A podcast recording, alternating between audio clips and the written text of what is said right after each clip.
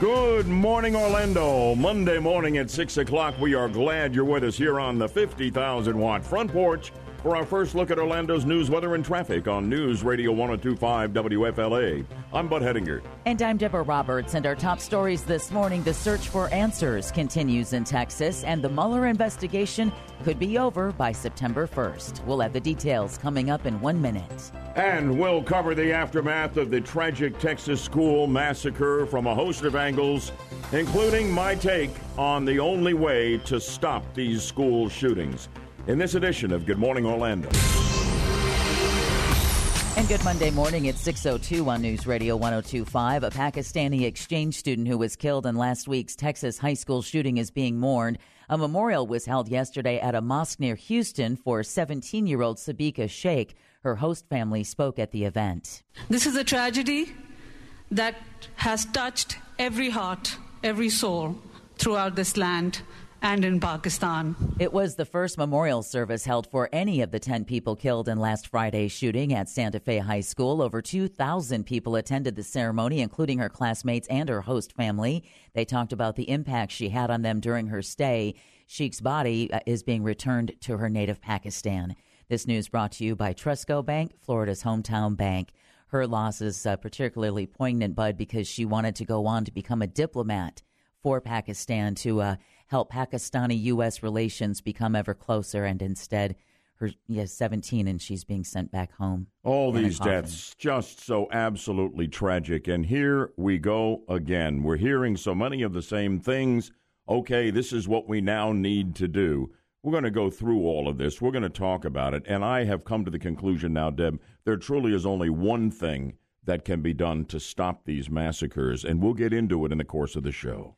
Well, a Texas school district is hosting a news conference later today following that deadly attack, which left 10 students and teachers dead. Santa Fe Independent School District officials aren't saying much about the 4 p.m. Central Conference, except it will be held at the SFISD boardroom. Officials could announce, however, whether Santa Fe High School will reopen this month after the suspected shooter, Dimitrios Pagourtzis, opened fire last Friday.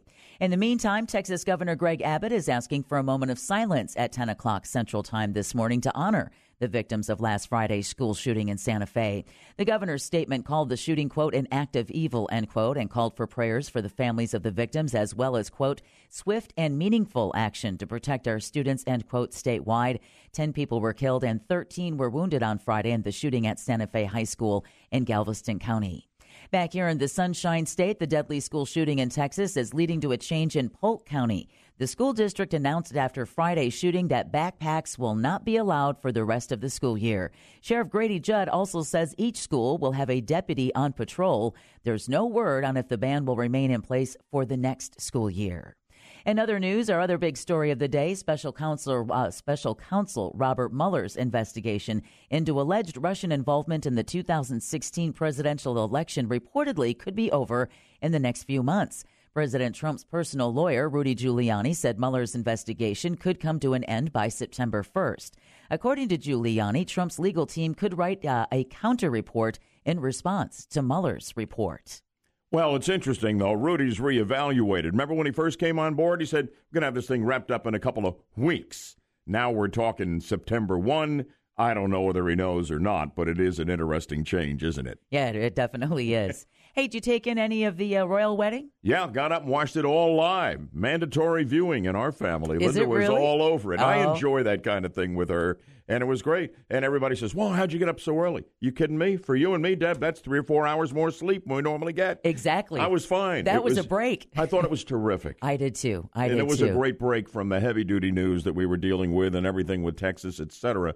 And it was just kind of wonderful to escape into the way the Brits do pageantry like no other country on earth. Certainly, but this time, of course, with a little American flair. Yes. Well, you know, we know that her mother was said to be the only family of hers that was in London for the wedding. Well, it turns out Meghan Markle's nephew was there as well, and he says he brought a knife to London because President Trump said the city was dangerous.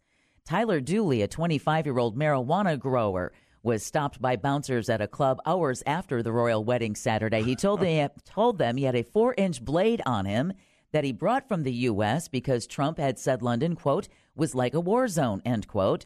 The police took the knife, but no arrests were made. That I had not heard. Oh, there's some family you just wish you could leave at home. You're right.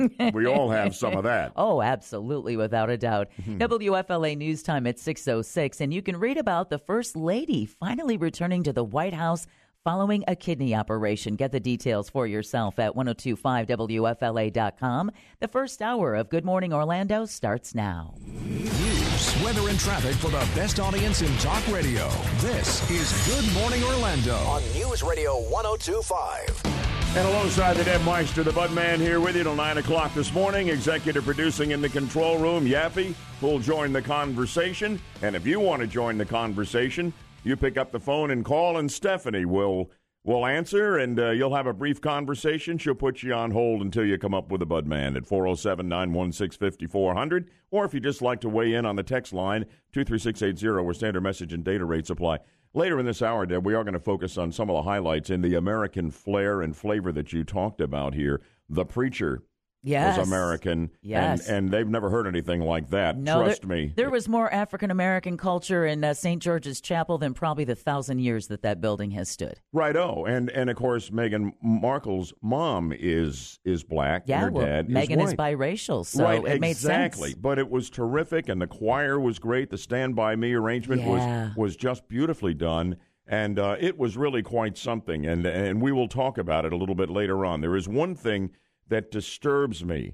As far as I know, your open house that you and Chris held did not get nearly the media coverage. It all went to the royal wedding, and I'm sorry. I don't like it. I'm not. No. I'm perfectly okay with that. There are some things you don't want folks to know. Oh, I see. Well, Lynn and I were sorry we couldn't make it with a post-knee operation and all of that. She's not portable to drive all the way to where you were yet.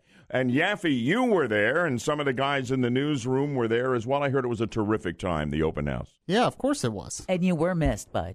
And we hope that as soon as Linda is better, that you can meet us for a dinner and a private tour of the Mount Dora residence when she's feeling up to it. Absolutely. Absolutely right. Of the Deborah Roberts Manor. Yes, absolutely. Right, yes. Right. The tour of the gardens and the carriage house. Well, it's a little smaller than Windsor Castle. You can see the front door and look right out the back. Great time. Anyway, we're going to get serious here because there's no other way. In the wake of the Texas school massacre, we need to be talking about what is important and what is on your mind as well as what is on my mind, and we will from a host of angles here. Stay with us. It's Good Morning Orlando on a Monday from the Frontgate Realty Studio. Visit LauraHasTheBuyers.com. Right now, I want you to stay tuned for your shot at winning your share of $880,000 in cash in our Make Your Wallet Great Again texting contest. Listen for the new keyword of the hour coming up in seconds. Do it. Then text that word to 200-200. You could be our next $1,000 winner. So we get to that, and then an update on Orlando's news, weather, and traffic, and that's only 2 minutes away. We're glad you're with us here on News Radio 1025 WFLA. Boy, it was just heartbreaking, the story that unfolded on Friday out of Santa Fe, Texas, between Houston and Galveston. Here we go again, another student executing a school massacre, 17-year-old kid here. Not with an AR-15, but with a revolver, a .38, and a shotgun. Apparently targeted kids he didn't like, spared ones he did like, walked into an art class right at the beginning of the school day, and was hooting and hollering and opening fire. And we have 10 dead, and we have 13 wounded. Here are a couple of the students in the wake of this massacre, students at the school in Santa Fe reacting. I shouldn't be going through this. It's my school. Like, this is my daily life. I shouldn't have to feel like that. And I feel scared to even go back. It's been happening everywhere. I've always kind of felt like eventually it was going to happen here too. I kind of wonder if how many kids just kind of think that now as they go to school, that, it's some kind of bizarre game of Russian roulette, and, it probably will happen here someday. I hope I'm not in the wrong place at the wrong time. The idea that kids have to live with that hanging over them, it's just an incredible thing that no other generation of school kids ever had on their minds because there was no reason to. The president reacted to the carnage at the Texas school. My administration is determined to do everything in our power to protect our students, secure our schools, and to keep weapons out of the hands of those who pose a threat to themselves and to others. We're going to be talking about that and picking up on the president's theme here because I've reached the conclusion that everything that we are either doing to protect our kids in our schools or debating whether or not to do would not stop what happened in Santa Fe and will not stop the next school massacre. Oliver North, the incoming president of the National Rifle Association, was on Fox Sunday morning. He touched on the one area where we really could minimize the chance of this kind of thing continuing to happen in our schools. If you want to stop the carnage, look, you're not going to fix it by taking away the rights of law-abiding citizens.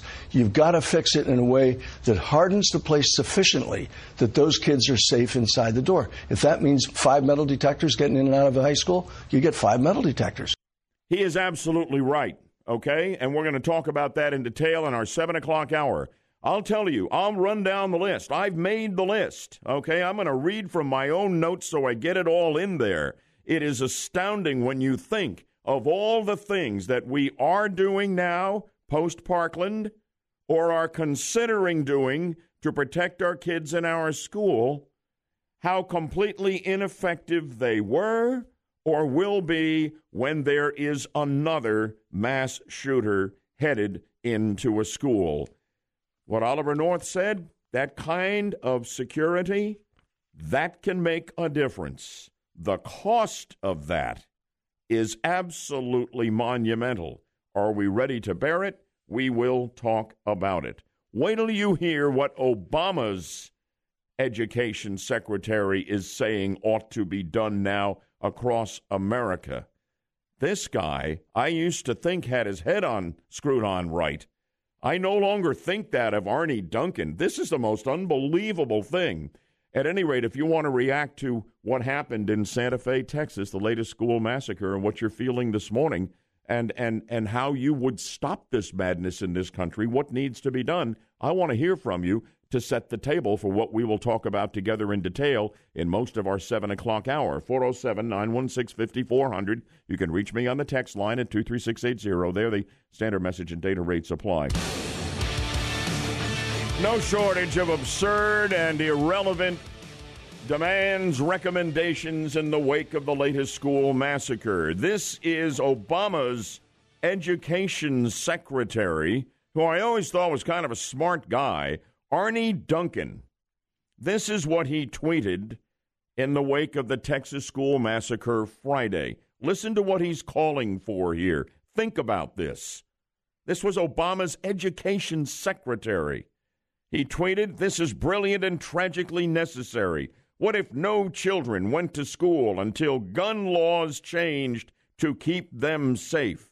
My family is all in if we can do this at scale. Parents, will you join us? A nationwide boycott of schools until gun laws are changed in such a way to stop future school massacres." Change to what, Arnie? Change to what? Well, let's ban AR-15s and weapons like them. The kid used a shotgun and a revolver, a .38, sir. Well, mental health checks, red flag laws would not have caught this kid at all. Let's raise the age of the sale of a gun. He didn't buy the gun, Arnie. He got him from his dad who bought him legally. Well, I don't know. I mean, it goes on and on and on. Yaffe, what are your thoughts on this here? We're going to talk in 7 o'clock hour very seriously. We have very limited options here, and the one thing that would make a difference and protect our kids is something I don't think America's ready for yet. We'll talk about it. I mean, my initial thoughts are this is a cultural problem at this point. I mean, the guns are not new. A .38 revolver, that gun's been around forever. Shotguns, been around forever. Guns are not new in this country. So when you say it's a cultural problem, what do you want to do? Remove the violence and the violent images from our pop culture? Is that the answer? Is that where you're going? Oh, it's much deeper than that, Bud. Well, it's parents being more engaged in their kids' life. It's getting the country back to God. It's a lot of things, paying attention to what's going on with kids. Those are great. I don't even know if they're doable, but I think you would grant that these are long-term solutions. We're looking at there's a kid out there and more than one planning to emulate Parkland and Santa Fe as we speak. Yeah, and there's an epidemic of it now. How do we stop him or her, but mostly him, right? How do we do that? I think the long-term stuff's great, but it isn't going to save the lives of kids across this country short-term, though, is it? No, it's not. And it's going to be a long-term problem. That's the reality. Let's bring Tony in. You've been thinking about this. Good morning from Orlando. Hello, Tony. Hey, how's it going, bud? Okay, man, talk to me. It's very simple. All these book-smart geniuses are running around like scattered cockroaches trying to figure out what the problem is. The problem is this. Put God back into the schools and ban all these disgusting video games that the kids are playing, like Grand Theft Auto. They're destroying our youth. Put prayers back in school. Put the Ten Commandments back in the schools. That's the only thing that's going to stop this. Tony, thank you. With all due respect, very long-term solutions. I think if you've got kids or grandkids of school age, you want a quick fix on this. And there's only one thing that I think would work. Stay tuned. I'll tell you exactly what it is on our 7 o'clock hour. Arne North touched on it a little bit earlier. I've been doing some research on what it would cost to secure our schools to the max. Deborah Roberts with us right now to bring us a news update, continuing with the theme of how do we stop these school massacres moving forward. Deb? Well, Mark Kelly absolutely believes the nation should harden its schools like airports with metal detectors and provide limited access to get in and out of the school. On Fox News Sunday, the former astronaut said the nation should figure out a way to prevent people from coming into a school with a firearm. Make sure that irresponsible person can't get the gun in the first place. Kelly's comments come after a gunman shot and killed 10 people and injured 13 at a Texas high school on Friday. Kelly is married to former Congresswoman Gabby Giffords, who survived after being shot in the head in January 2011 while meeting with constituents in Tucson, Arizona. He's also co-founder of a gun control advocacy group. This news brought to you by Trusco Bank, Florida's hometown bank. Meanwhile, a Texas Gulf Coast school district is denying any high school coaches bullied the suspect in last week's deadly school shooting. Santa Fe Independent School District officials say there is no evidence suggesting Dimitrios Pagourtzis was targeted by coaches. There had been rumors Pagourtzis had been bullied at Santa Fe High. The 17-year-old is charged with capital murder after 8 students and 2 teachers were shot to death last Friday at the high school. Again, over a dozen others were hurt. In other news, for more than a year, Governor Rick Scott has been able to boast that Florida's jobless rate is lower than the national average. But the national unemployment rate fell in April, while Florida held steady, and they're now tied at 3.9%. They may not have bragging rights anymore, but Sissy Proctor at the Department of Economic Opportunity says it's all good.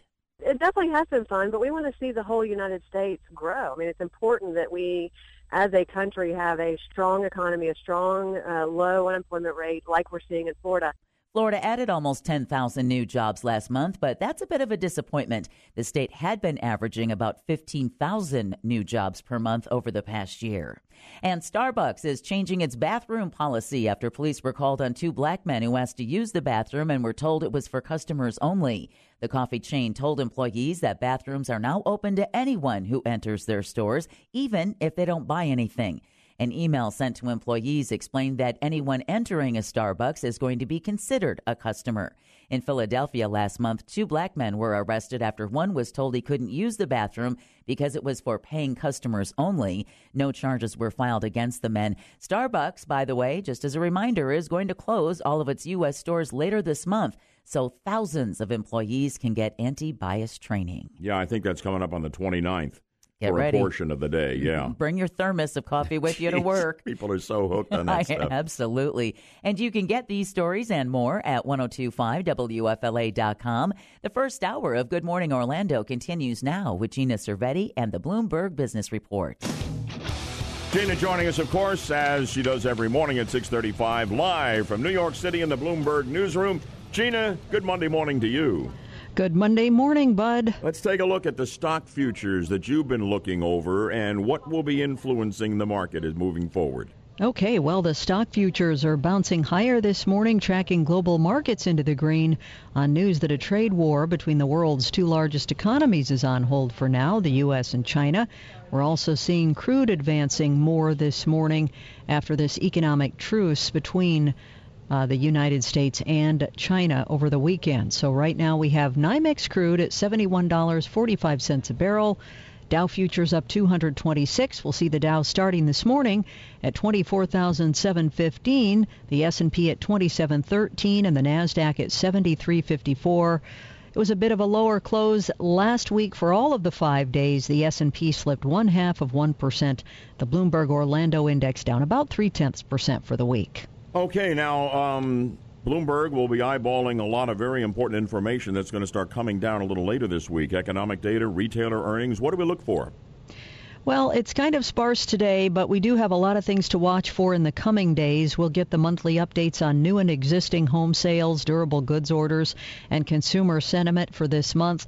The Fed releases minutes of its early May meeting. We get weekly data on jobless claims and consumer comfort, and a lot of retailers reporting their earnings this week, including Kohl's, Lowe's, Target, Sears, Best Buy, and Gap. All right, and for you folks who are in the market for a new house in this vibrant housing market, at least we're experiencing here, Bloomberg reporting on a conundrum for both home buyers and the housing industry. Gina? Well, fear of missing out may persuade would-be home buyers to speed up their purchase before it gets more expensive. But while demand shows few signs of teetering right now, jumps in both home prices and borrowing costs are bound to test the market's durability. Home sales are hovering near expansion highs, but momentum has been kept in check by lean inventory, and that, Bud, is the conundrum for both the housing industry and its customers. Interesting. Facebook back in the Bloomberg Business Report this morning. As they so often are, their CEO is going to be testifying before the European Parliament. Apparently, we're going to be able to hear that, and initially that was not going to be the case. What's the latest on this? Yes, co-founder Mark Zuckerberg's testimony to the European Parliament tomorrow on the Cambridge Analytica data privacy scandal will be streamed live on the Internet after initial plans for the appearance to take place behind closed doors were widely criticized by EU officials. This happens in Brussels, and as you know, his testimony last month to the U.S. Congress was broadcast live. Absolutely interesting. We'll watch for it in the U.K. The company that brought us the Walkman some years ago, apparently moving away from relying so much on gadgets. What's the story there, Gina? Yeah, this is Sony, Bud. It says it's done working for peanuts in the hardware business. The new CEO is unveiling a 3-year plan that embraces Sony's growing reliance on income from gaming subscriptions and entertainment.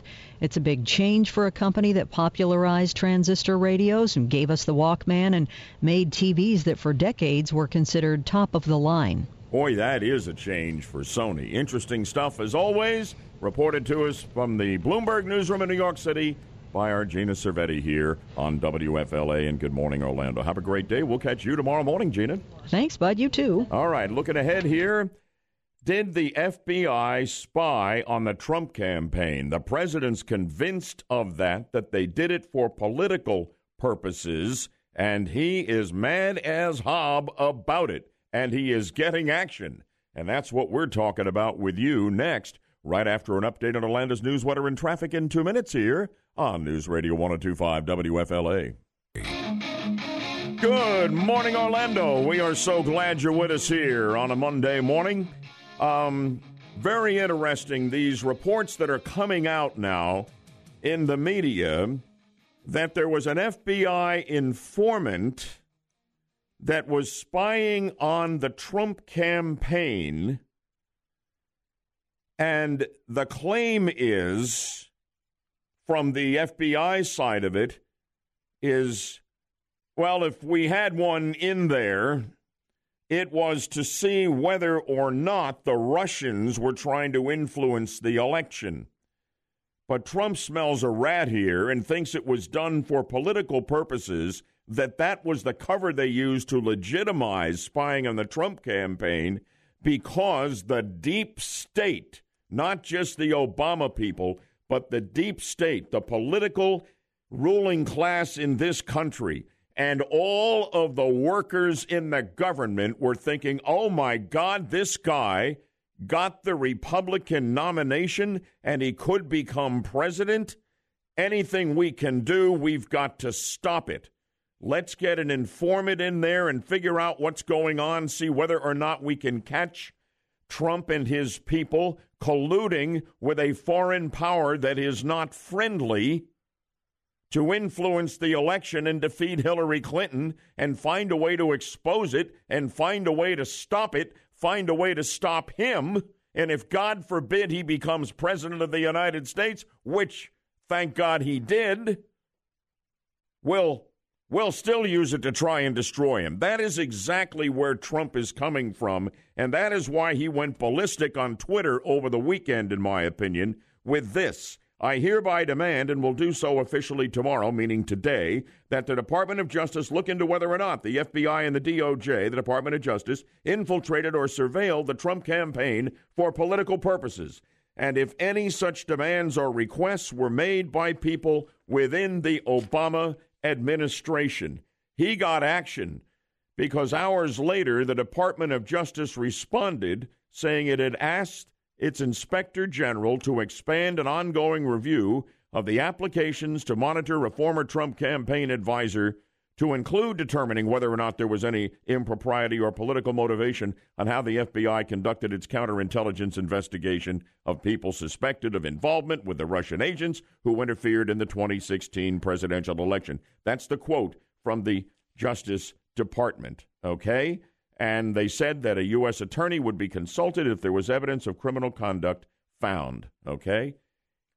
I know exactly where Trump's coming from on this, and I don't know where the truth lies, Yaffe, but there is more than enough evidence now before us of efforts within the U.S. government, within the FBI, within the bureaucracy, within the deep state, to cut Trump off at the knees during the campaign, and they weren't able to do it. And now they're still at it. What's the evidence? You said there's more than enough evidence. What's the evidence? Oh, that's what I want to know of. Well, I don't know. I'm not disagreeing with you. I'm just curious what all of the evidence is. But I mean, it's pretty clear to me how political Comey was when he was running the FBI. That's true. You know, that's definitely true. Sure. But I just think this is going to be really difficult to prove. I think it may well be hard to prove. But there's, and again, if we have this going on, the issue is, was it done for political purposes, right, to compromise, destroy the presidency, the campaign, and then the presidency of Donald Trump? Or was it done to say, wait a minute, we can't have an enemy like Russia meddling in our campaign. By God, we need to figure out what's going on here. And it looks like they're trying to tilt it in Trump's direction, and they shouldn't be doing that for anybody, Hillary or anybody. We're going to find out what's going on. I don't know whether it's possible to get a smoking gun out of this, but yeah. I think this is why the president went just totally nuts over the weekend on this. Well, not only that, but he's trying to fight back against the narrative that he was colluding with Russia. Absolutely true. When CNN's constantly talking about the Mueller probe, Russia, I mean, of course Trump's going to fight back, and this is how he's doing it. Yeah. So I don't know where it's headed, but he got action. He said he was, he was going to formally demand it today. He already got, what at least looks like some kind of an action and reaction from the Justice Department to get on this and to investigate it. We will see. This is a potentially big, big story to unfold. I don't know where the truth lies, but I think Trump may be on to something. Let me just say that.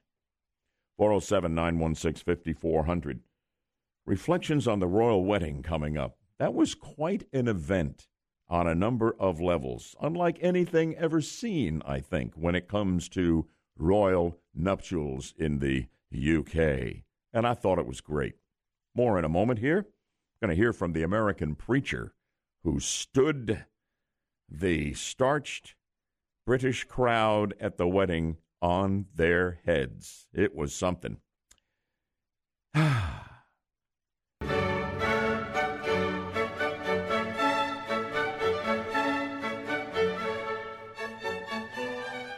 So we got up and watched the royal wedding. Britain's Prince Harry wedding American actress Meghan Markle in St. George's Chapel, 1,000-year-old venue in Windsor Castle.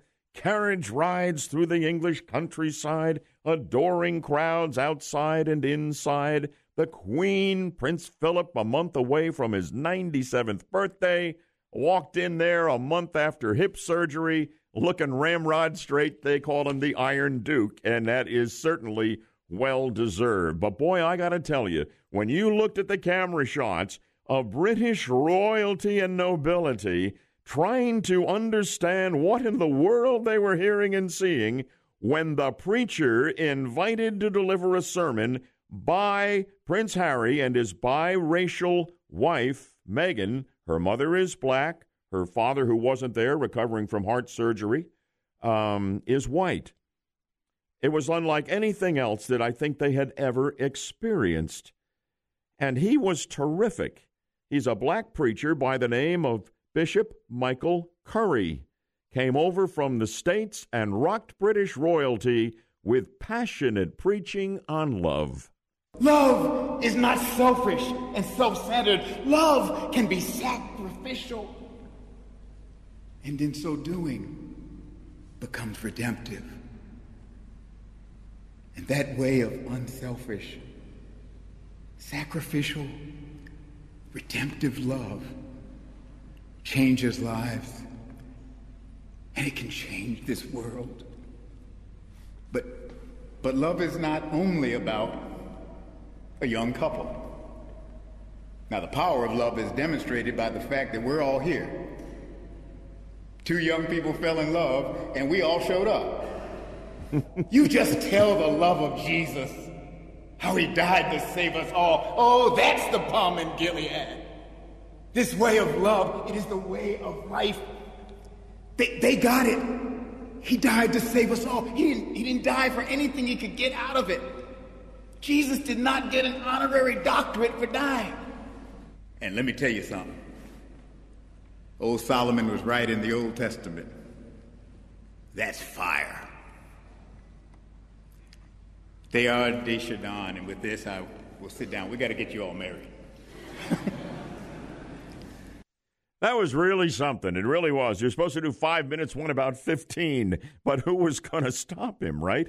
And then they had, at the invitation of the bride and groom at the royal wedding, a black choir doing a beautiful rendition of Stand By Me. I mean, and it wasn't wild and raucous. They were swaying back and forth, but it was a beautiful, beautiful arrangement. They had a 19-year-old black cellist who was as good as you will ever hear. And it was, the presence of many people who were white, and the crowd was largely white or so, but we have a biracial bride here. The new Duchess of Sussex, and Prince Harry and Meghan Markle, they invited a great diversity of people to be a part of their celebration of their love and their marriage. Yaffe, I thought it was terrific. It really was. I thought it was very wonderful. That's good. I did not see any of it, so... Stephanie saw enough on a replay to say you didn't like that wedding dress. No, it was so boring, so simple. There was nothing to it. I could have made that.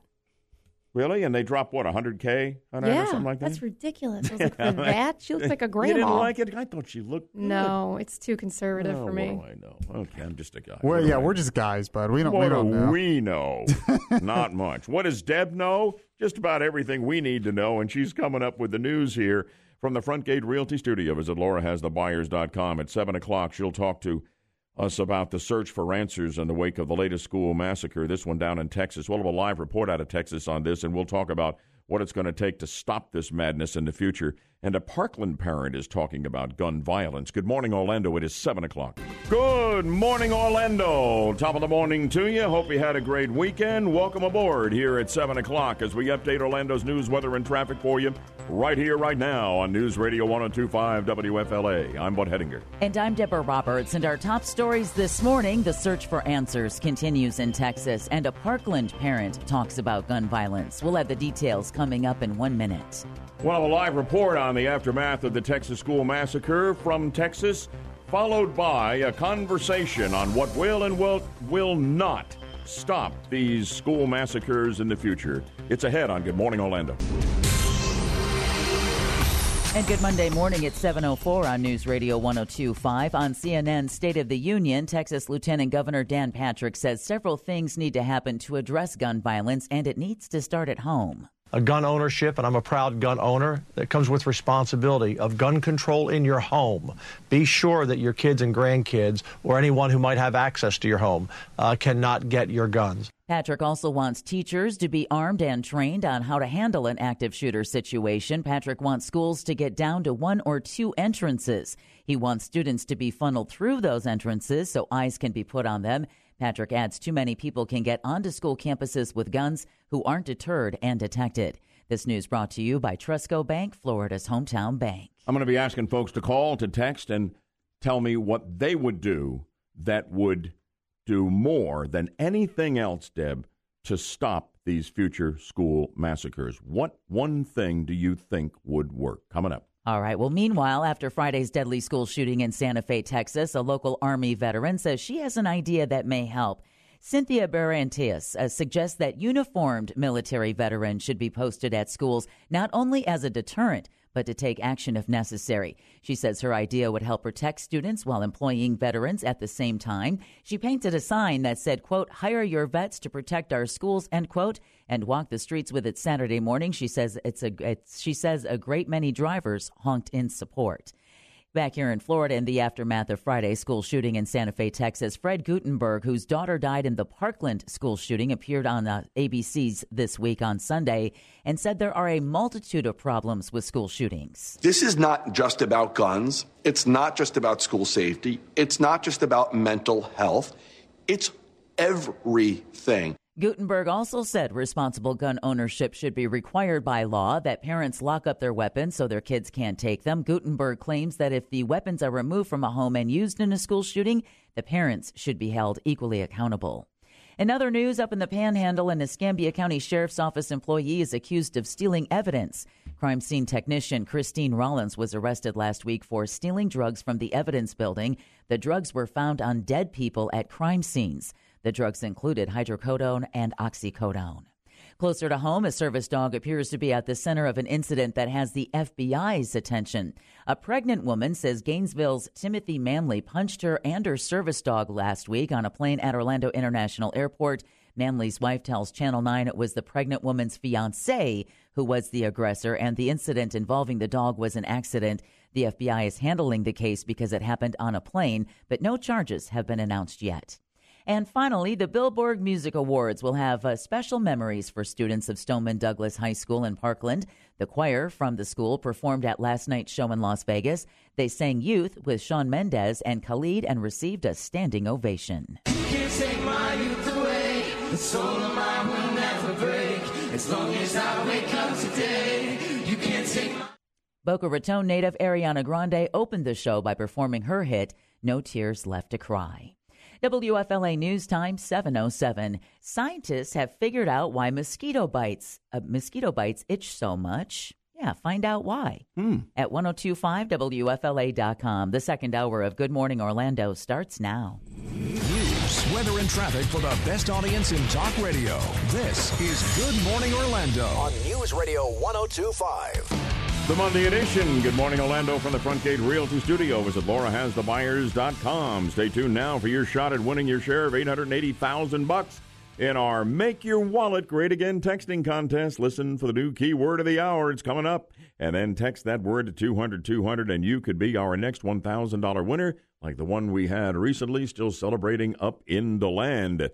In a moment, we're going to get deadly serious, and we are going to talk about what will and what will not stop future school massacres. I've given this a lot of thought. I will share my thoughts, and I'll definitely want you to join an important conversation at 407-916-5400 with your take on it all. The text line always open, never busy, 23680. Standard message and data rates apply. We'll get to that right after we get a brief live update from Texas on the aftermath of the Santa Fe school massacre. And, of course, coming right up here, an update on Atlanta's news, weather, and traffic, which I will bring you in just 2 minutes on News Radio 1025 WFLA. You know the story. The latest school massacre, Santa Fe, Texas, down in the Houston, Galveston area. Student shooter, 10 dead, 13 wounded. But it's been a long, agonizing weekend, and there are more developments to come in the wake of all of this. So let's get a handle on it all as we bring in from Texas, News Radio 1025 national correspondent Taylor Millard. Thank you for coming on. Good morning, Orlando. Taylor, what can you tell us?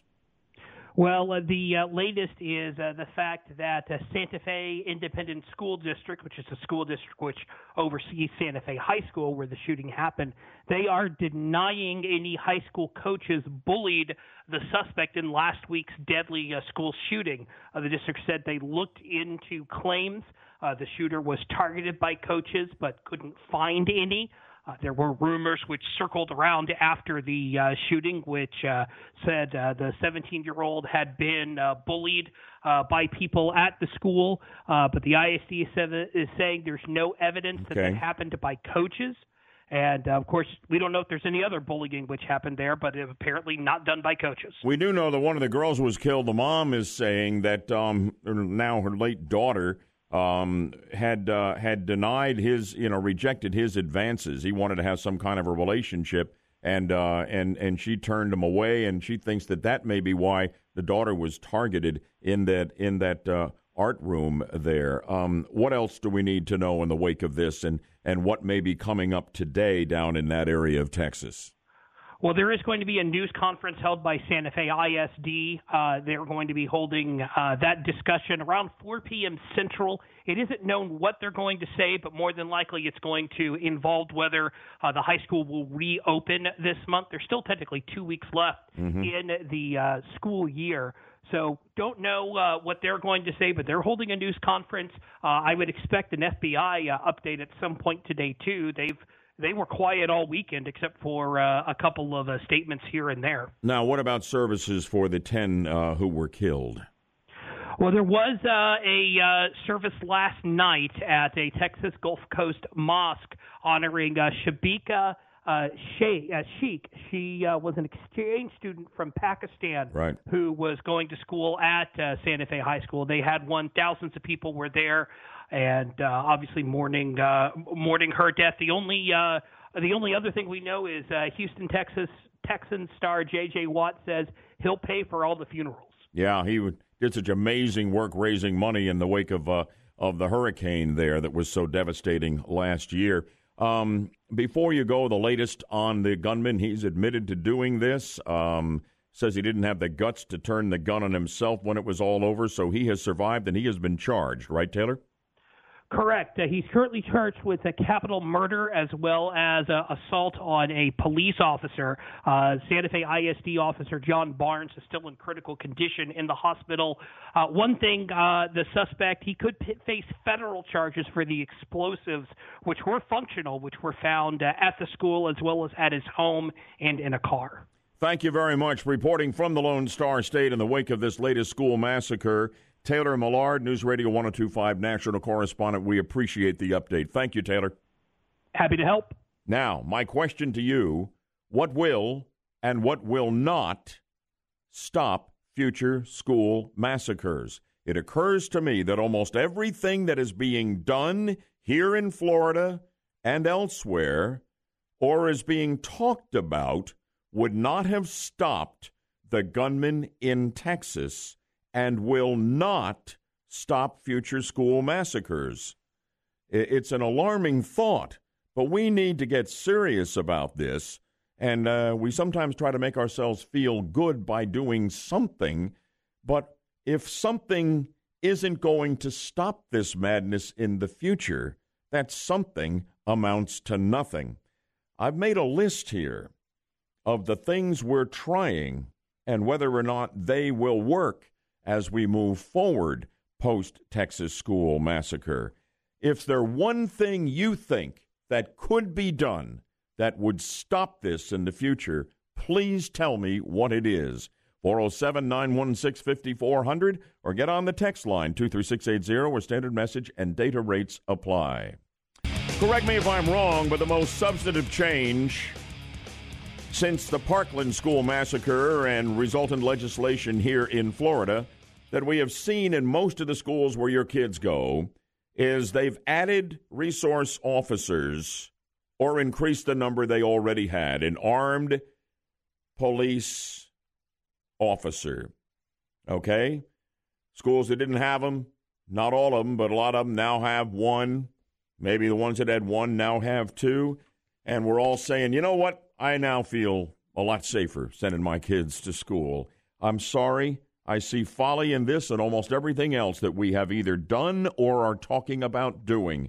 I don't see how we stop future school massacres like we just saw in Texas the way we're going. Think about it. School resource officers, most Florida schools are now relying on. They had two of them at the Texas school. They made a heroic effort and confronted the gunman, but he had already killed 10 and wounded 13. Is that school safety? It is not. Arming teachers, I wanted it. We don't have it in Florida. We've got an option to arm staff and train them, but most school districts will not do it. It wasn't done in the Texas school. Two substitute teachers were in that art class where the gunman entered and shot with a shotgun and with a pistol. Two substitutes. Hey, even if we armed the teachers, the substitutes likely would never have undergone that training and be armed to stop the gunman. Red flag laws like we now have in Florida. Hey, is that what we need everywhere? Well, that would not have taken the Texas school shooter out of circulation. I mean, more aggressive mental health checks. Students considered this Texas kid quiet, somewhat weird, wore a trench coat every day, did use that to conceal his weapons. No sign, though, of mental illness like the Parkland school shooter exhibited. Parents of the Texas killer say they had no indication of this. They called him a sweet kid. Universal background checks. What about raising the age for the sale of guns? Doesn't stop the Texas shooter. He's 17, didn't buy the guns, got them from his dad. Parents need to lock up all of their guns all the time. That's never going to be airtight. Some will, some won't, some kids will get them anyway. Oh, ban AR-15s. That's the solution, the gun control crowd says. But the Texas kid didn't have one of those. He had a handgun, a .38, and he had a shotgun. Oh, ban the sale of all guns. You're going to have a civil war if you do that in this country. Plus, what do you do with the hundreds of millions of guns still in circulation? Gun confiscation? Civil War II. Watch it happen. Oh, mandate the removal of violence and violent images from our pop culture. That'll do it. The video games, the movies, TVs, etc. Doable in a communist dictatorship, not happening in a free society. Here it is, friends. I don't like saying it, but it is true. The only way to stop school shootings is to keep guns from getting into our schools, hardening schools, limiting the number of entrances, and then installing metal detectors at every entrance, used every day on everyone entering every school. Yeah, there will be lines, but you could stagger the start time for first period. The expense would be incredible. Every one of these metal detectors, about 5,000. I don't know how many you'd need at your school. Some of them would need a lot. The big schools, a couple of thousand students. There are 100,000 public schools in the United States. The expense would be extraordinary. I don't see a political will for this. I don't see anybody really coming to grips with the reality that the only way to stop future school massacres is to make it impossible to get a gun in the school. We've done it in courtrooms, courthouses. We've done it at airports. But there are exponentially more schools to secure with correspondingly far more cost. That's my reality check. Now, you tell me, do I have it right? Do you see it another way? What will not stop future school massacres? You're next, right after Deb updates us on the news, and she will do that, of course, with more on the search for answers continuing in the wake of the Texas school massacre. And an Ohio man is being followed by police. No, he's being followed by a pig. And what does he do? He calls police. What's with this guy? And we'll find out together when the Debmeister checks in next. Good morning to you at 7:30 now. Deb, I know you have more in the wake of the Texas school massacre. Of course, that's what we're focusing on and asking the smartest audience in talk radio going forward, what will not work in terms of stopping these massacres? It's got to stop. How do we do it? So let's talk to Vanessa from Orlando, who has an idea. Good morning, Vanessa. Hi. How are you? Good morning to you. Bud, it's always a pleasure. Yeah, I'm in complete agreement with you. There must be federal funding at all public schools across the board, metal detectors. You got to have some kind of armed, maybe a veteran, maybe some other kind of officer. But at this point, I mean, how many more casualties are we going to have? We don't wise up. I don't know how else you stop it unless you make it impossible to get into the schools with a gun. Deb, we applied that post 9/11 to airports and airplanes, and it seems to have worked. Yeah, exactly. I know for a lot of schools, we had a texter earlier who had texted in that his high school in South Florida had 14 separate entrances and exits because all of the buildings were separated. So, I mean, for a lot of schools, it's going to be an economic issue, but we've got to come up with something. Yeah. Vanessa, I think you're on the right track, and we do appreciate it. Now, listen, I'm going to devote the next talk segment to your calls and your texts. So, Tracy, Tori, Mark, everybody else on the phones and the folks on the text line, okay, don't give up on me. You stay with me, and we will get to you. The question is, how do we stop future school massacres? What will not work? In the meantime, in the aftermath of what happened in Santa Fe, Deb, you've got a story. Yeah, even after the school shooting in Santa Fe, Texas on Friday, Nicole Hockley believes there definitely has been some progress at the local and national level addressing gun violence. We're teaching how do you recognize the signs of someone who's at risk, because this is about prevention. Hockley lost her son at the Newtown, Connecticut school shooting. On ABC's This Week, Hockley said people are starting to recognize the signs of someone who's at risk. According to Hockley, while access and safety surrounding guns is important, something needs to be done to stop people before they ever reach the point of picking up a firearm with the intent of hurting themselves or someone else. This news brought to you by Trusco Bank, Florida's hometown bank.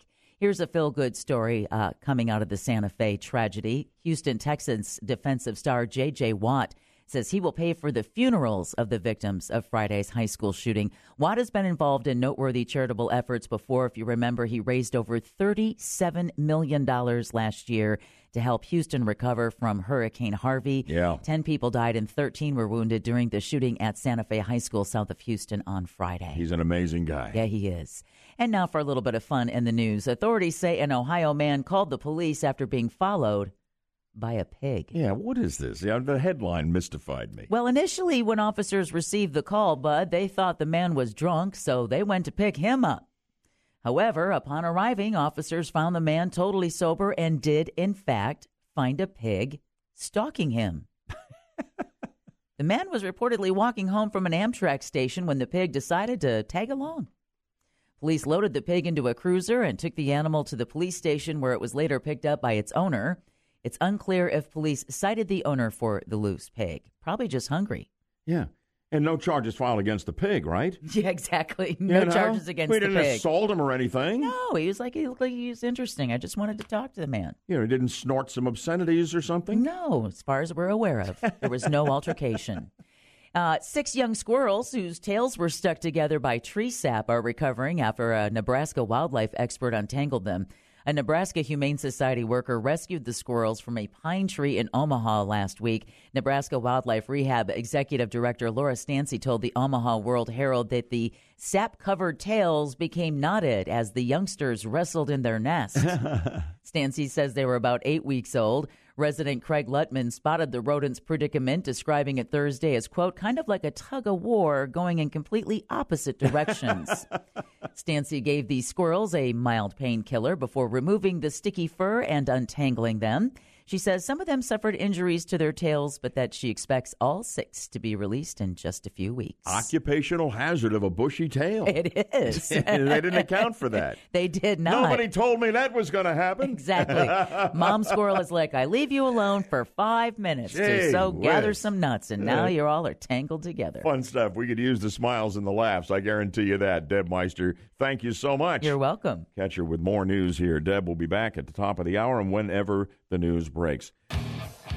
The issue is, how do you stop future school massacres? You've got to keep the guns from getting into the schools. I think metal detectors staffed is what the answer is. If there is one, it's going to be very expensive to do it, to say the least. But if you want the answer, that's as close as I think you can come. Incoming NRA director, President Ollie North was talking about that on Fox on Sunday, and so were some folks who are anti-NRA, saying that metal detectors are where we need to go. We secured our courthouses that way and our airports as well. Mark, you're a former school resource officer, is that right? Yes, sir. Welcome. Nice to have you here. Thank you. We talked after Parkland, and I mentioned to you that we need to harden all the schools like airports. And you've already talked about that. And I was about to say, just like the Orange County Courthouse, that's a great example for a school, right? The way you enter the courthouse. Yep. I remember the massacre there years and years ago. And, go ahead. A couple of other complications. We might have to stop kids from driving their cars to schools, because that's where some of these kids can bring in weapons in the parking lot. Yeah, but if they can't get into school because of the metal detectors, so what? Well, I'm just envisioning a long line of kids trying to go through the metal detector, and someone with a gun who knows they can't get the gun in the school can do the attack right there where all the people are lined up. Yeah, well, I guess that is true. There is no 100% solution here. We need to get as close to that as we can. I mean, there's no doubt what you say is true. But I'm telling you right now, we had great, heroic two school resource officers down in Texas. They got there too late. They dealt with a gunman, but we had 10 dead, 13 wounded by that point. Here is Tori joining us from St. Cloud. Good morning, Tori. Good morning, Bud. How are you? I'm very concerned about this story, as I know everybody is, including you. What can you tell us? Well, Bud, I have some experience in this, actually, because I've dedicated my life to this issue. I'm a Army veteran who's a TSA officer in Orlando International Airport at this time, and I held all the U.S. patents for monitored firearm storage for about 20 years, monitored childproof gun safes, single and multiple weapon racks, and holsters with GPS, which later became the Smart Holster Project for the Justice Department. So what are you recommending?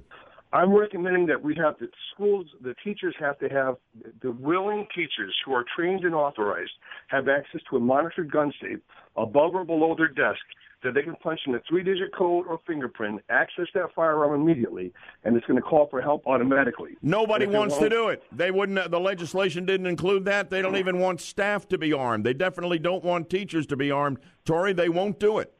Well, the problem is, Bud, that they have to be defeated. They're wrong, and that's an example of fallacy of the majority. Thank you for that. Text line, Yaffe, what's coming in on this? What works, what doesn't work? Yes, Bud, I'm getting a lot of comments on people mentioning metal detectors, thinking metal detectors is the best option. But I do have one person who says the metal detector option is impossible, saying at his high school there were 14 entrances, and because all the buildings were separated, so there's no way to put a metal detector in every entrance. Well, there is, but it's a lot of metal detectors, and at $5,000 a crack, and they all have to be staffed. Exactly. You'd have to reconfigure and reduce the number of entrance points to those individual buildings, stagger the start times at the beginning of the day, some suggest, so you don't get huge lines. But it's going to be a mess, just like it is trying to get on an airplane. That's what you'd have to accept if you go the metal detector route, I'm afraid. Yeah. I really am. Yeah. Listen, there'll be a whole lot more opportunity to talk about this going forward. Trust me. But good job on that, and thanks for listening to my take on all of this as the setup.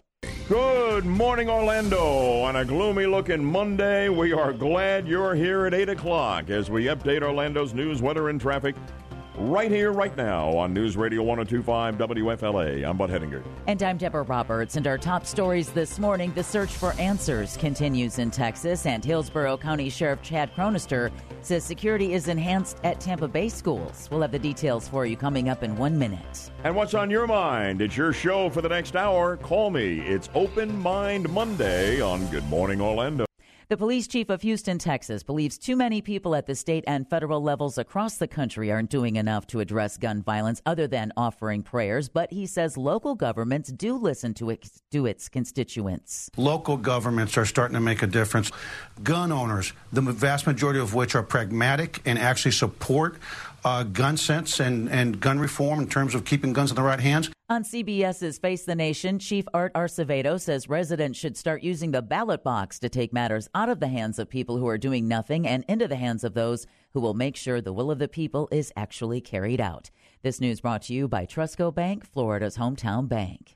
Galveston County officials say 17-year-old Dimitrios Pagourtzis is charged with capital murder for killing 10 people and wounding 13 others. Authorities say the suspect is a student at the high school and is a self-described atheist who hates politics.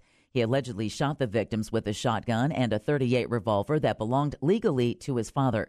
Pagourtzis reportedly planned to commit suicide after the shooting, but instead surrendered to police. Because of his age, he will not face the death penalty. Incoming NRA President Oliver North is weighing in on the deadly school shooting in Santa Fe, Texas. In an interview on Fox News Sunday, North said students shouldn't have to worry about the fact that they might not go home that night because some crazed person comes in with a firearm. He says the nation is trying hard to treat the symptom without treating the disease. He says the disease in this case isn't the Second Amendment. It's youngsters steeped in a culture of violence and many times under the influence of drugs. He also said that metal detectors are what we're going to have to finally pay incredible money to invest in to keep guns out of school, because that's the most immediate impact you can have on stopping these massacres and saving lives moving forward. And I believe he's right. And I believe the push will intensify for metal detectors in schools. I think so. In the meantime, Texas Governor Greg Abbott is asking for a moment of silence at 10 o'clock Central Time this morning in honor of the victims of Friday's school shooting in Santa Fe. The governor's statement called the shooting an act of evil and called for prayers for the families of the victims, as well as, quote, swift and meaningful action to protect our students, end quote. Statewide, 10 people were killed and 13 were wounded at the Santa Fe High School in Galveston County. Back here in Florida, the school shooting in Texas Friday made officials on the Gulf Coast beef up security in schools. Hillsborough County Sheriff Chad Cronister joins others in the Sunshine State in saying that every school in the unincorporated part of Hillsborough County will have a deputy on patrol for the last week of school. I, along with Hillsborough Public School Superintendent Jeff Akins, believe this plan will provide some peace of mind for parents and caregivers and teachers and staff. A state law will require all schools in Florida to have resource officers starting in August, but lack of funding for the mandate leaves many school districts saying they'll have to hire armed civilians for the job. And finally, a little note out of the royal wedding Saturday in England. It turns out Meghan Markle's beagle, Guy, is a real rags-to-riches story. The dog? The 17-pound dog was nearly put to death at a Kentucky kill shelter before being adopted by Markle in Toronto in 2015. Guy was saved by a beagle rescue group who shipped him to Ontario, where he was then transported to a Toronto adoption event and adopted by Markle. Guy, of course, now lives with Markle in the UK. Not sure which castle he's taken up residence in, but heard he's been chilling with the Queen's corgis. Boy, it's a dog's life, I'm telling you what, particularly if you are the royal dog. Oh, yeah. I love it. Good story. I think that might be the first shelter pet to ever be considered royalty. How about that? WFLA News Time, it's 8:08, and you can read about the First Lady returning to the White House following a kidney operation at 1025WFLA.com. The third hour of Good Morning Orlando starts now. News, weather, traffic. This is Good Morning Orlando on News Radio 1025. And good morning to you. It's 8 o'clock. It's time for you to take over the show Here on the 50,000-watt front porch, I want to hear from you on whatever's on your mind, whether it's school security, whether it's what's going on in Washington, whether or not the FBI had an informant spying on the Trump campaign, as the president believes. Whatever you want to talk about this weather, for God's sakes. It's just the worst. 407-916-5400. I'm here to listen, not to argue. I'm here to listen to your take on any topic. 407-916-5400. Text line 23680. Already callers, gun-related, also somebody with an Israeli solution, and somebody talking about the conspiracy against the president. So what's on your mind this morning? Everybody will hear it if you call at 407-916-5400, and I will listen. And the text line is always open to you at 23680, where standard message and data rates apply. Right now, before we dive in and listen to the smartest audience in talk radio, and I hope you will join the conversation, I want you to stay tuned for your shot at winning $880,000 worth of cold cash, your share of it anyway. It's our ongoing Make Your Wallet Great Again texting contest. So easy. Listen for the new keyword of the hour coming right up. Then text that word to 200-200. You could be our next $1,000 winner. An update coming right after that on Orlando's news, weather, and traffic in 2 minutes. And then Open Mind Monday on News Radio 1025 WFLA FM and AM 540. No surprise given the news. The Open Mind Monday phone lines and the text line are swamped. If you will keep it clear and focused, give me maybe 30, 40 seconds at the most of your take on the topic of your choice, we'll get more of your fellow listeners onto the 50,000-watt front porch in this hour. Bob, you were first on. Good morning. Thanks for your patience. You're on Open Mind Monday from Longwood, Bob. What's on your mind? Thank you, Bud. Yeah, Joe Biden, when he was vice president, he says you don't need no automatic high-powered rifles. Just go out, buy yourself a shotgun. I'm looking at the headline right now. Steph just called it up for me. February 2013. Headline, Joe Biden, then vice president, says no need to own assault weapons, AR-15s. Buy a shotgun, which, of course, is one of the two weapons the kid had in Texas last Friday. And not only that, look how much damage he did. Thank you, Bud. With a pistol as well, with a 38 as well. 38, yeah, probably so, 5 shots. So if you're talking about gun control and got to get rid of the AR-15s, 10 dead, 13 wounded, no AR-15. Thank you, Bob, very much. I appreciate it. That's what I talked about before. Those who were saying, we got to have meaningful gun control. Well, what does that look like? Total ban on all guns? Okay, let's go down that road. And while we await for a civil war, what are you going to do with the 300 million plus guns that are already in circulation in this country? People are talking about things that will not work and are not practical and doable. The only thing I think will work is biting the bullet for the enormous expense of buying, installing, and staffing metal detectors at every entrance in our schools and reducing the number of entrances to reduce the cost of that. But it will require billions upon billions to do it.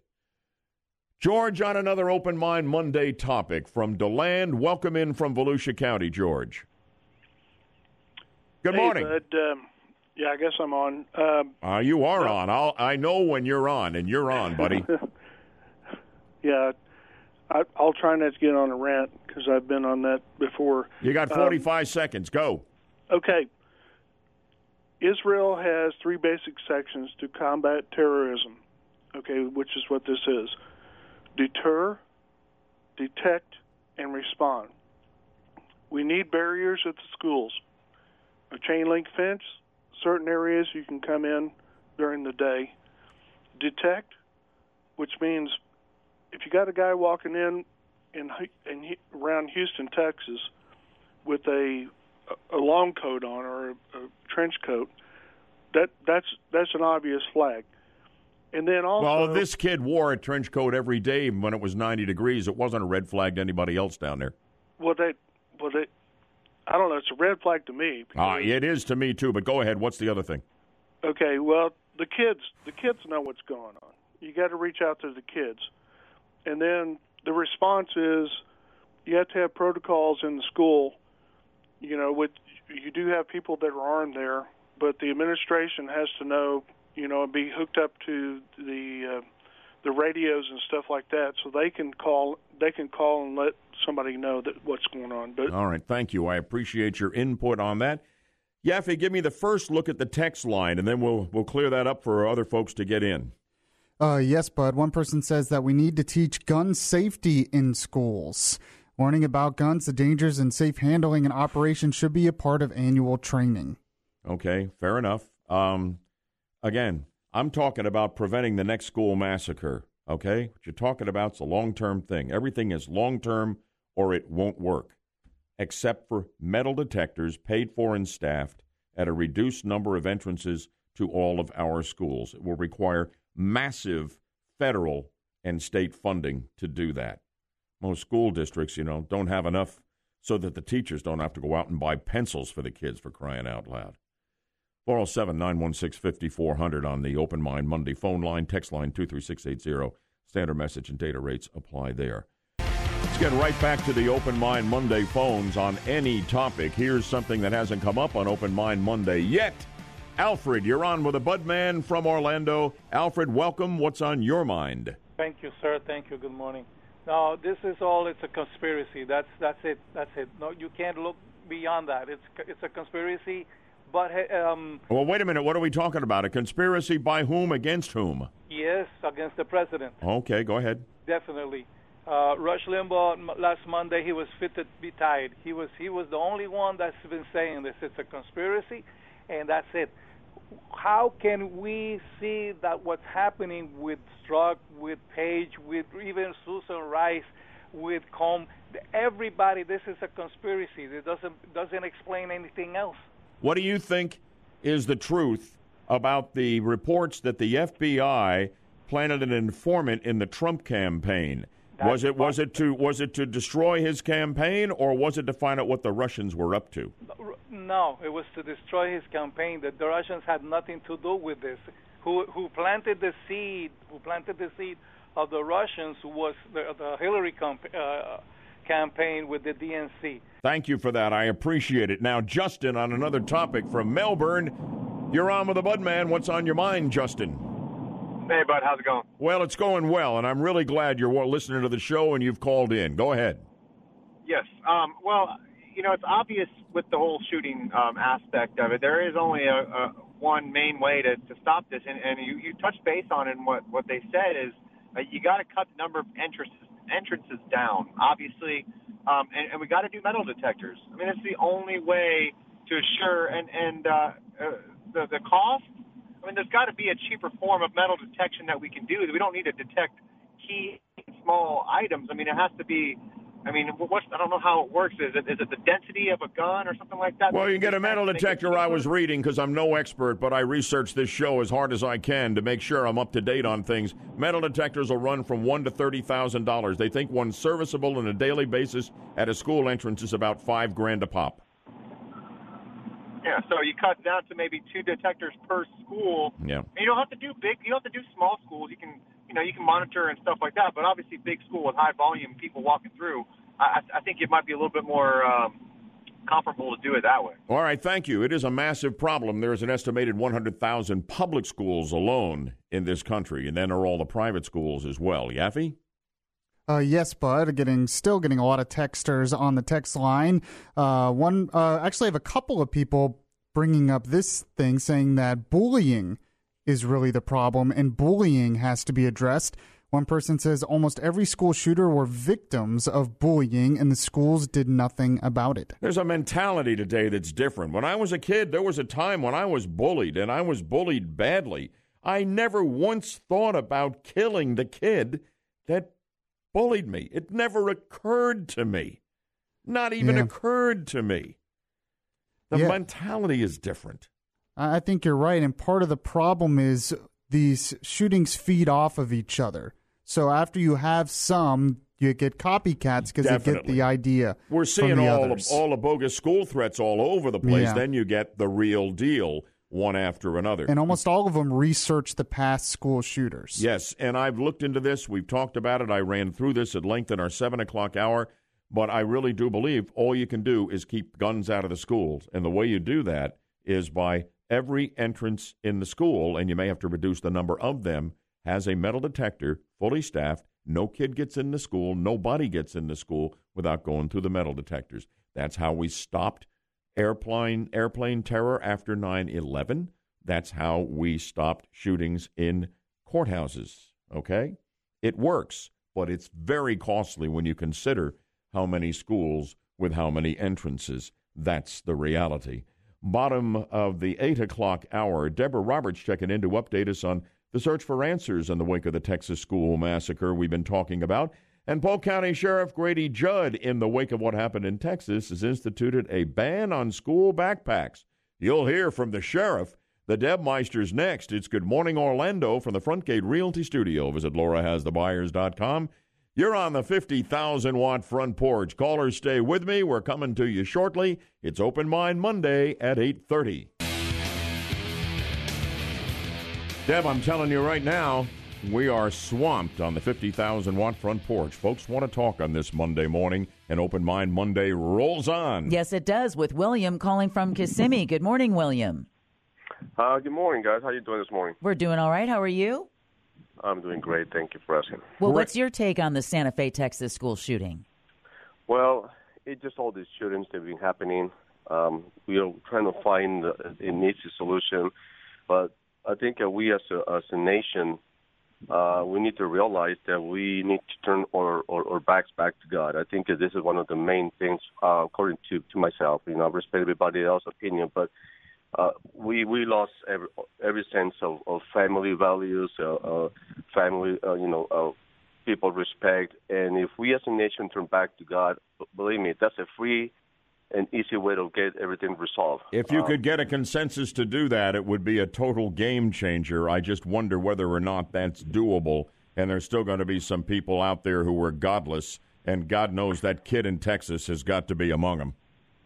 Yeah, but I think it comes from every household. If we as a parents start doing this at home, and we as a fathers, there's a lot of the families that don't have the men's presence in their house. And I understand exactly where you're coming from, and that's right from the heart with William. But how that stops short term the next school massacre, I don't know. Because this school shooter was a self-avowed atheist. So many, really? Is that right? Mm-hmm. Well, there you go. I knew he was. I knew it without knowing it, Deb. Yeah. Well, there you go. There you go. Godless. No moral compass. No thou shalt not kill in his life. No God. Hearts are broken in Texas. We're saying goodbye to the victims of this massacre. That's the story this morning you have. Yeah, funerals are being planned for the victims of the Santa Fe school shooting, and one of them has already taken place. The body of 17-year-old foreign exchange student Sabika Sheikh is on the way to her native Pakistan today. Her funeral took place over the weekend at an Islamic center in Stafford, where her host family spoke at the event. This is a tragedy that has touched every heart, every soul throughout this land and in Pakistan. This particular foreign exchange student had hoped to go on to college to become a diplomat to help Pakistani-U.S. relations, and it was the first memorial service held for any of the 10 people killed in last Friday's shooting at Santa Fe High School. Over 2,000 people attended the ceremony, including her classmates and her host family. They talked about the impact she had on them during her stay. The other victims of the shooting are identified as Glenda Perkins, a teacher, substitute teacher Cynthia Tisdale, and 7 students, 17-year-old Chris Stone, 17-year-old Jared Black, 16-year-old Shayna Fisher, 15-year-old Angelique Ramirez, plus Kimberly Vaughn, Christian Garcia, and Aaron McLeod. This news brought to you by Trusco Bank, Florida's hometown bank. Texas Governor Greg Abbott is looking for ways to prevent future attacks after Friday's deadly shooting at Santa Fe High School. He's reportedly going to kick off a series of roundtable discussions tomorrow focusing on mental health issues. Back here in Florida, Hillsborough, Pasco, and Polk are among the Bay Area counties which will ensure an officer for every school campus, at least for their last week of school. Polk County Sheriff Grady Judd says police departments are providing the officers for this week, but there will be permanent armed security at all schools by the start of the new school year. There will never be a public school in Polk County again that doesn't have an armed guardian, an armed school resource officer, or an armed school resource deputy, because we will be prepared with one of the 3 of those options on August 13th when school takes back in. The extra security measure this week is in response to the Texas school shooting, and not only that, backpacks are also banned in Polk County schools this week as well. And finally, in other news and from overseas, it turns out men in France now face fines of up to €750 or around $885. For doing what? For catcalling or making sexual comments to women. They're going to lock up every Frenchman. They're not going to lock them up. Just pay your fine. Fine the pants off them. Wow. The fines can be issued on the spot and are part of new legislation aimed at curbing inappropriate behavior. French President Emmanuel Macron says the idea is to make sure women aren't afraid to be outside.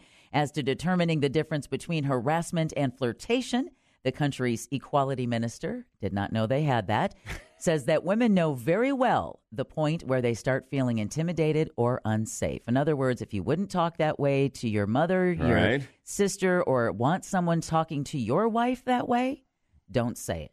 Well, I'll tell you, maybe the fines will change behavior, but to me, from what I understand, and I haven't logged a lot of time in France, that's just standard operating procedure. You know, calling out and saying what you want to say to a strange, beautiful woman walking by. New York City. Pinching is a big thing in France. I did not experience that in Paris. However, in Italy, I've been told that when you travel there, be very careful. Yeah, but you give that look out that's scared. That says I will cut you. Oh, yeah. Oh, yeah. In small pieces. Because I mean it. That's why it never happens to you, Deb. Or if it happens, it only happens once. You put those shields up when you get that look. Thank you, Deb. You're welcome.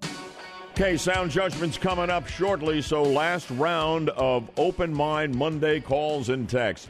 To Claremont we go. Carol, thanks for waiting. You're on with the Bud Man. What's on your mind, Carol? Hi, Bud. This is Carol in Claremont on my front porch. Good. I like that. Do you have 50,000 watts or a few less than that? Well, we get you really good out here. Well, I'm glad. That's great. Thank you so much for being a part of our show. But the answer to all this, have you watched TV lately? 90% is shooting and killing, and all the new movies that come out are shooting and killing. No wonder these kids are doing what they're doing, and the parents could care less where their kids go. But people watch it, so we get more of it. I wonder how we end that in a free society. It's not a communist dictatorship where you can decree what you're going to have the people see or not. If they want what do we do? How do we stop that? Movie stars that are griping about killing, they're the ones starring in these shows. Yeah, there's a lot of hypocrisy going on there. Point well taken. And I hope you're high and dry on your porch. We are here on ours, and thank you for that. Here's another topic that hasn't come up yet this morning on Open Mind Monday, but it was a big deal over the weekend. Olin, you're in Palm Bay. Go ahead, Olin. Oh, good morning. Thank you, Bud, for taking my call. I want to first say that I did not see the royal wedding. I screwed up big time. I had painted my living room a new beige color, and I was watching it dry to see if I needed a second coat, so I missed it. However, I did read several online news stories about this wedding and about this black preacher from Chicago. Yeah, there were hundreds of posts, and most people, 98 out of 100, they made a perfect ass out of himself. I thought he was pretty good. Oh, okay, yeah. Go ahead. It's Open Mind Monday. I'll listen. Go ahead. Yeah, you said you weren't going to argue. Okay, you're right. I'm not. Several of the people said that 2 minutes would have been quite enough for this guy. Uh-huh. And also that slavery and wedding vows usually don't go over that well. He tried to make the wedding about himself. That's what people... You don't have a lot of faith in these people that post, go to the trouble to post. Yeah. They'll give you their true feelings, but I've never read a story that was more... I mean, people got it. Most people turned the sound down or called or went to wash their clothes. Or all right, thank you. I appreciate that. And you were as dull as watching paint dry, I think, was the point he was trying to make there, Yaffe. I don't know. I think that the preacher played to pretty strong acclaim. I really do, and I thought he was great. But again, it's Open Mind Monday, so I promised not to argue, and I didn't. I do like how Olin has his priorities set.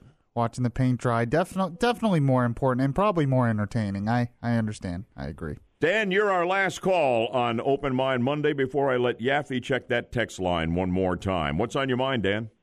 Yes, sir. Seems about four times I hear you getting boisterous about money, federal aid. I don't think it would take too much time to approximately find the cost to harden our schools.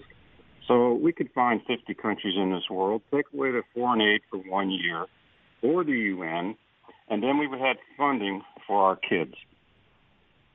End foreign aid and fund school security with it? For 1 year. For 1 year. All right. How much do you think we'd get doing that? We'd have the money and the kids would be safe. Come on, when we were kids, we didn't have to worry about this. So let's make it so they don't have to worry about it. I wonder how much money that would yield. I don't have the latest foreign aid figures. You think it would be enough? Oh, my God. I graduated from high school in Fort Lauderdale in 1965. You know how many trillions of dollars we spent around this world in 50 years, and nothing's gotten better. And I know because I'm a retired 747 pilot. I've been all over this world for 30 years. I appreciate you, Dan. Thank you. That's what Open Mind Monday is all about. Text line incoming, Yaffe, last round. Yes, but I got a lot of people blaming video games, thinking that violent video games are the problem, and they desensitize our kids to killing. Okay. Open Mind Monday. Boy, I tell you, I'm sorry we couldn't get to everybody. We got to go out on a high note and just back off the gas and have a little bit of fun, shall we? That's why I scheduled sound judgment at the end of what I knew would be a pretty difficult show with the subject matter, and so it has been, but some great, great calls from the smartest audience in talk radio. Now it's your chance, if you haven't won in the last 30 days, to play and win a great prize on our sound judgment game. You're going to Summerfest out in Lake County at the fabulous Lake Ridge Winery. All kinds of things going on. Steph will tell you more about the prize in a moment. But if you haven't won the game in a month, you are eligible to play. Let's get on the phone and have some fun together on Sound Judgment. Call me now at 407-916-5400, 407-916-5400. We'll play the game right after I give you the last update I have on Orlando's news, weather, and traffic. Stay tuned. It's coming your way here in 2 minutes on News Radio 1025 WFLA. We're going out in style here, having a little fun, playing the Sound Judgment game for a great new prize. Steph, what about that prize? That's right. So today, Bud, we have a 4-pack of one-day tickets to Lake Ridge Winery and Vineyards Summerfest. There will be live music, grape stomping, as well as food and wine happening June 8th to the 10th. Man, that'll get your frustrations out. A little grape stomping. You don't find that too often in Central Florida. We got it for you, and you're going on us. 407-916-5400 if you want to get in with a wrong answer. We open up a line because right now everybody is ready to go. You know, there were many memorable moments during Saturday's royal wedding as Britain's Prince Harry married American actress Meghan Markle in St. George's Chapel at England's Windsor Castle.